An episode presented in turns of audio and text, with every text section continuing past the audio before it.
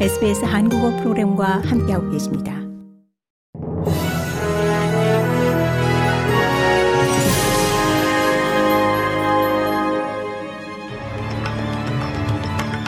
(2024년 2월 1일) 목요일 오후에 SBS 한국어 간추린 주요 뉴스입니다.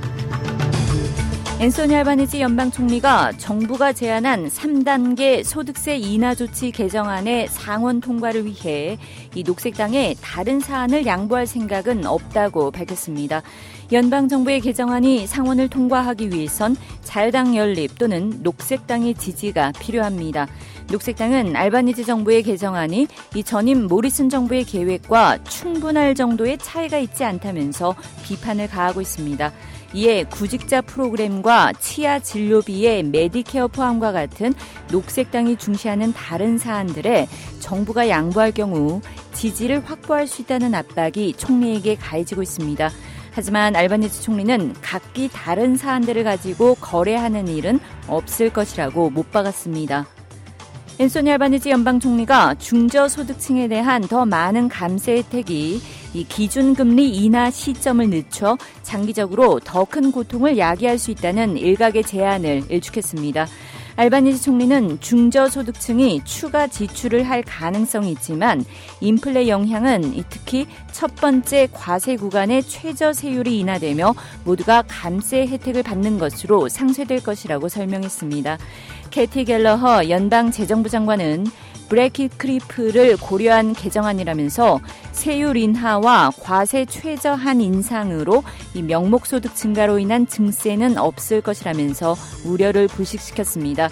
갤러허 장관은 하지만 소득 구간 물가 연동 제안은 일축했습니다.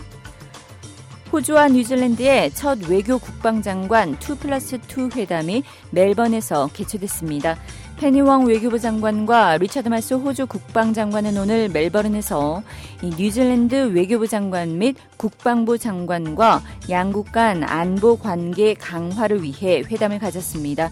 윈스턴 피터스 뉴질랜드 외교부 장관은 호주가 미국 영국과 체결한 안보 동맹 오커스에 관해 더 많이 배우고 싶다면서 뉴질랜드는 잠재적으로 그 일부가 되는 것에 진지하다고 말했습니다. 고국에서는 50인 미만 사업장까지 중대재해처벌법이 확대 적용된 가운데 오늘 1월 임시국회 마지막 본회의를 앞두고 여야가 적용 유예안에 대한 막판 협상을 이어갔습니다.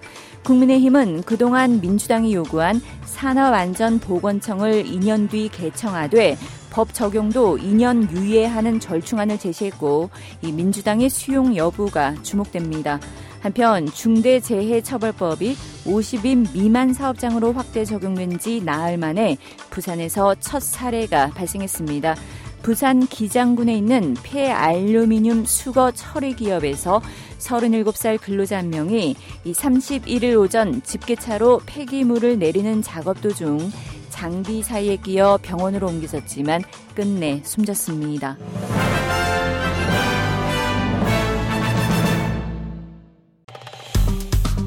좋아요, 공유, 댓글, SBS 한국어 프로그램의 페이스북을 팔로우해주세요.